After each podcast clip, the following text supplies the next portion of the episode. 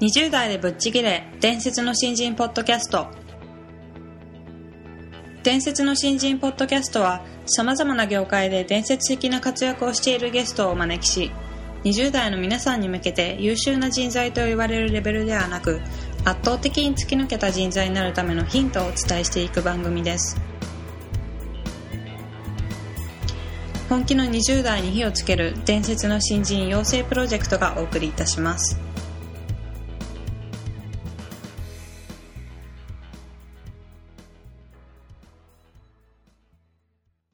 皆さんこんにちは。20代でぶっちぎれ。伝説の新人ポッドキャストへようこそ。ナビゲーターの戸谷香奈です。伝説の新人プロジェクト小宮です。よろしくお願いします。よろしくお願いします、えー本日は前回に引き続き、えー、ジョー庄司さんをゲストとしてお迎えしているんですけども、えー今回は解釈力が違うというテーマでお話ししていただきたいなと思うんですけども、まあ、前回の2回のお話を伺っていても、はい。随分と物事の解釈というか考え方がうん。違うというかご自身のポリシーをちゃんと持ってやられてるなっていう印象を受けたんですけども、ちょっとその辺りについて、まあ、他にいろいろ例えばなんか落ち込んだ時とか、うん。どういうふうに物事を考えていったのかっていうようなこともお伺いできればなと思っています。いやもうね、アスリートの方なんで怪我しちゃったり、チームがね、降格したりいろいろあるでしょうから、はい。多分その時のこう解釈とかね、そうですね。ぜひ伺ってみたいですそうね。ですね、うん。はいそれではよろしくお願いします。お願いします。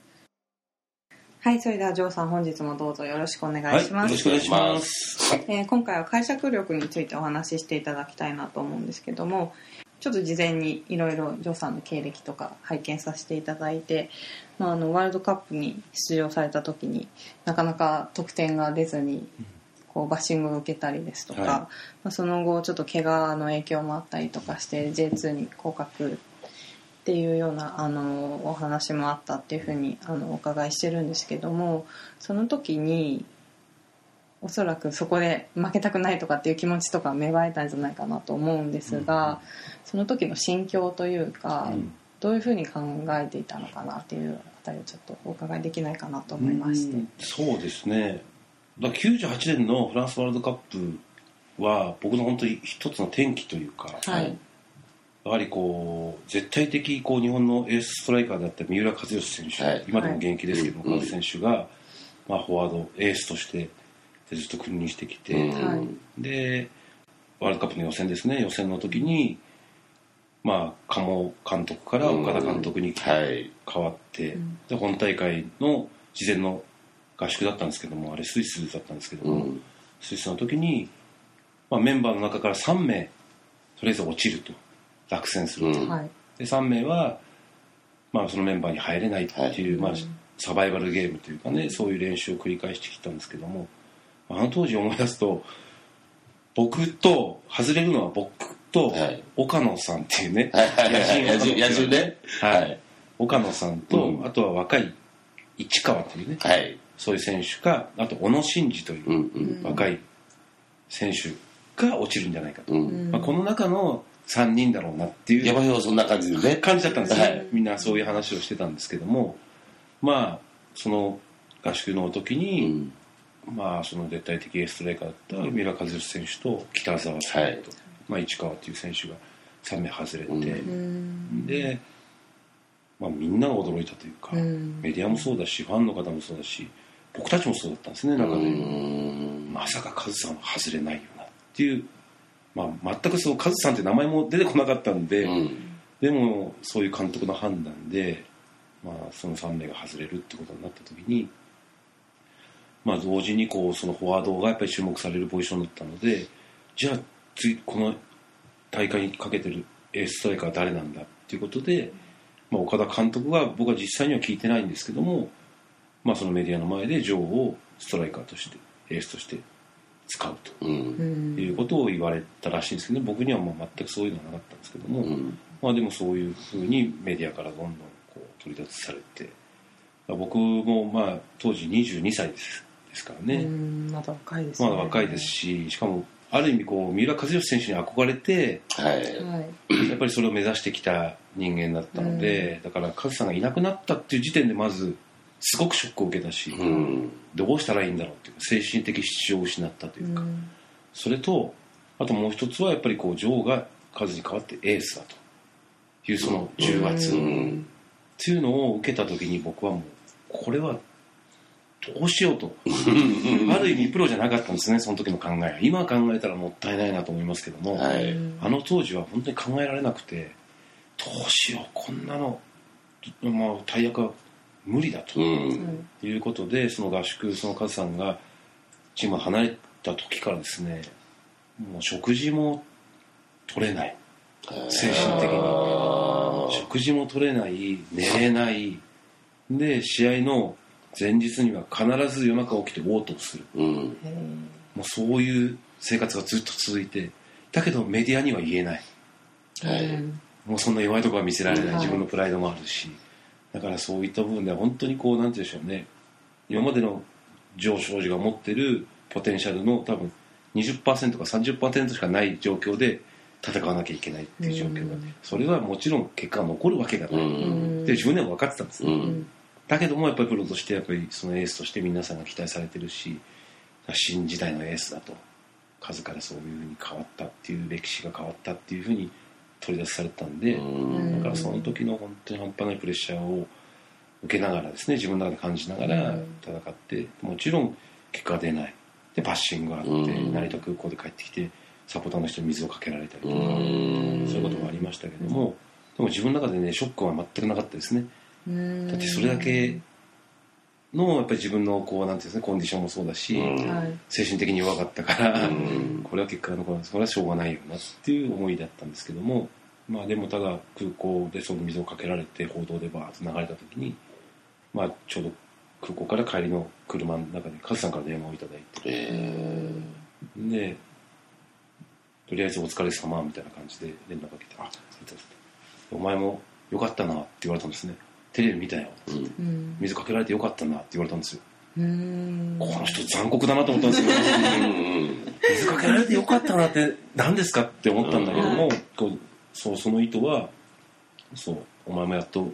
本当エースとして認められた証拠だよ証だよ。それだけみんながやっぱり期待してお前に対してそうやって応援線を送って、うん。それに応えられなかったお前に対してのそうやってこう愛の無知だよねっていうことを言われて。で俺なんて生卵だったり鉄パイプだったり、まあ、パイプ椅子だったりとかいろんなのを投げられてきてうん。だからでもそれがある意味エースとしての重圧だったりとかそういうのを感じられてよかったなと。だから頑張れ頑張れよって言われたんですね、うん。その時にはこの人やっぱり一瞬ひどい人だったでもそうじゃないんだってもっと深いんだっていうか。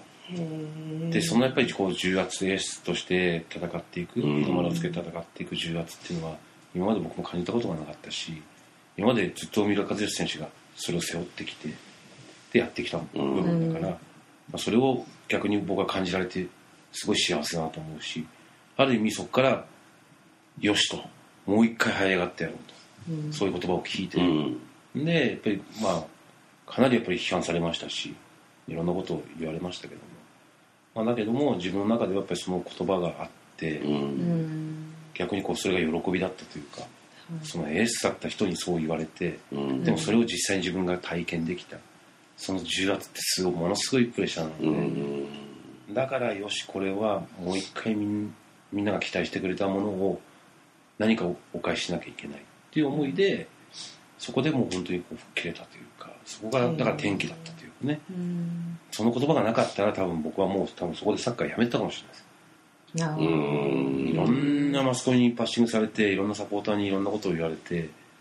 ね、いろんなこう感じで僕はもうこのままやっていけないだろうなってね思うぐらいの多分パッシングの仕方だったから、うん。だからそこは本当にあの言葉で救われたというかね。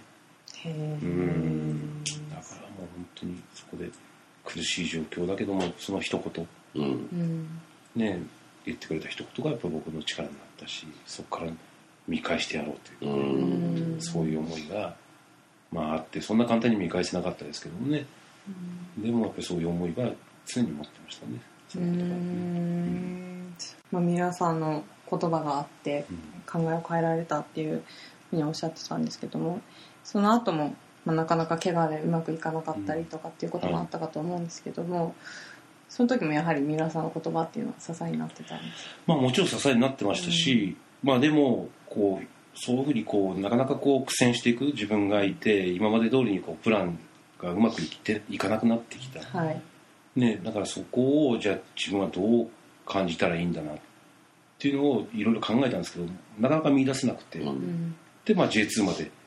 J2 の横浜 FC ってね J2 の最下位のクラブまで行ってしまって、うん。はいでも自分はプライドがあるわけですよ、うん。プライドが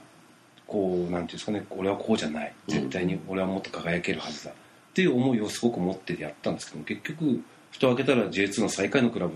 のチームの一員でしかいなかった、う。ん。んらそれを実は気づかせてくれたのが、まあ、妻なんですね僕のね、はい。うんまあ、家族というかね、はいまあ、それが、まあ、本当に妻は何も知らなくて今までサッカーのことを一切知らなかったので、まあ本当にこう周りの意見というかそういうのをまあちょこちょこしてくれてたんですけども、まあ、J2 さすが J2 の横浜 FC 最下位のクラブに行った時に「であなたさ」ってなんか勘違いしてないって言われたの。ううん。んでえ何が勘違いしてるんだっていう話をしたら「あなたさなんかいつも日本代表に俺は戻れるとか俺は J1 でプレーできるって言ってるけども今 J2 の最下位のクラブの一員だよね。うん。だからあなたは過去の栄光に、ね、すがすがりすぎだよねって一言言われたんですよ。うんうんその時にカチンときてふざけるなと。うん。いろんなことを言いましたけども、うん。で喧嘩になって口も利かなくなったんですけどもでもその言葉が実は後から響いてでよく考えたらやっぱり自分のプライドを今までこう持ってきた実績だとかプランだとかいうん。ろんなものをやっぱり成功させてきたんだけどもでもそれが歯車が狂ってうまくいかなくなってきた。でも自分ではまだいけると思ってる現状があるけども周りはそう見てないんだなって、うん。妻のその一言でやっぱ僕気づいたわけですよ。だからあ逆にかかっこ悪いなっていうか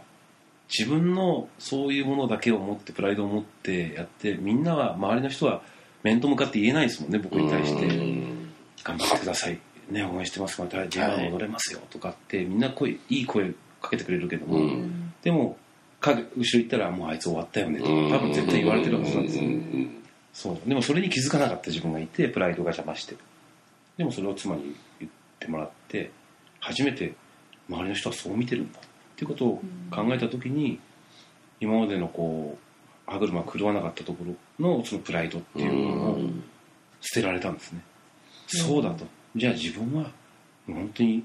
J2 の最下位のクラブのフォワードだと。その一員だとじゃあそこのプライドを捨てたらこっからやっぱり一個一個登っていけばもう一回あのプロに入った時のそのプラン。僕がこう日本代表まで登ったプラン。もう一回そうやっていけるんじゃないか。って思ってだからこういろんなことをこうインタビューされたりもしましたけども率直にこう自分の今の実力だとか今の体調だとか今の置かれてる場っていうのをもう全部理解したので、だからある意味こう本当にもう一回ゼロからのスタートリスタートという。かそれがやっぱり切れるようになってからやっぱりどんどんまたこう歯車があってうん。どんどん上に行けるような要素になったというか。だからある意味こうプライドって今思えば持たなければいけないものですけどでも変なプライドというかううん。ん自分のエゴとかいろんなこうプライドって僕いらないんだなうんでサッカーの中でもねなんか歯車が狂ってきたりそういうのってそういう部分が一番邪魔するのかなっていうのをすごく改めて感じていて。でもそこが打開できれば人ってもっと強くなれるというかうん。もっといろんなものをつかめるんじゃないかなって思いますね。うん。まあ、あの解釈力についてあの2つの三浦さんと奥様のはい。素敵なエピソードをお話ししていただいたんですけどもやっぱりその落ち込んでいる時にいかに自分の状況を把握するかっていうのが、あの重要なのかなっていうのを今伺っていてすごく感じたんですけども、まあ、そこでそれを把握した上でどう進んでいくかっていうことを考えるのもまた重要なことになってくるかと思うんですよね。その奥様に言われた後っていうのはどういうふうにあのご自身の方向性というか何に向かっていこう？ん、そうですね。まず置かれてる現状を考えたんですね。う、、考えて、まあ、J2 のクラブの最下位のクラブのフォワード一応フォワードだとうん。いうことでじゃあまずはその中で自分がまずできること。まずじゃあどうどういうことができるっていうとやっぱりエゴじゃなくて今度周りとのやっぱりコミュニケーション。をまず取り出した。うん。取り出してで自分の思いを伝えたり自分のやりたいことを伝えてでまた周りが考えてることを拾い上げて、うん。でそれをやっぱり一つこう一つずつこうパズルのように組み合わせていって、はいでそれをやっぱ大きな力にしていこうっていうふうに考えてでそれだから本当にこう僕はエゴがそのプライドが抜けない頃はほとんど選手とも喋れなかったし、うん。冗談じゃないとこうだけどうん。選手と僕が一緒じゃないっていう思いがすごくあったから態度にももちろん現れてたし、うん。だけどもやっぱりそういうのを捨ててその選手とこういろんなこうコミュニケーションを取りながら生活をしていく上でやっぱり本当にこうみんなからも認められるようになってきて、でそこでまず一番最初に話しましたけどもそこでまず一番になる。はい。だから新人時代と戻るわけですね。ですね。そこでそういうふうに考えてそういうふうに行動したんで、うん。一つ一つやっぱり本当にうまくいったのかなってやっぱりでも本当にそうだと思いますよきっと、うん。そうじゃないと、うん、僕は何をしても多分うまくいかないと思いますね、うん。うんまあ、あのお話いろいろ伺ってきたんですけども、本当に日本代表として背負われてきたうんものっていうのはものすごく大きいなと思ったんですがいや、だって大きいよ。そうだって、さっきのか、で、その数とかが、いいのかな僕はカズさんで知らないから数でいいから。が、こう、選ばれないで帰ってきた時のシーンとかって、はいちょっと異常だったもん。その当時をこう見てる方もね、はいはいはいなんか劇薬すぎねえかな、みたいな。うんうん。なのでね、それは僕ら、あの、多分、カナちゃんが想像するはいよりすごい大変なことですよ。まあそうだと思いますよ、この会社がこう変わる瞬間は。はいそうですねはい。まあでもその水をかけられてよかったなっていうセリフはすごい私みたいな一般人がはい生活する中では味わえない発想、ね。発想がないですよねそういうふうに考えられるっていうのはないんですけどもいや本当に今回は日本代表としてうのん。重圧の重さみたいなのを非常に感じるお話でとても刺激的でしたねうん。やっぱり本当にトップっていう高い位置のね、人のこう考えるところって勉強になりますね。そうですねうん。まあ、あの次回最終回になってしまうんですけども、あの次回のお話も楽しみですね、はい。ありがとうございました。ありがとうございました。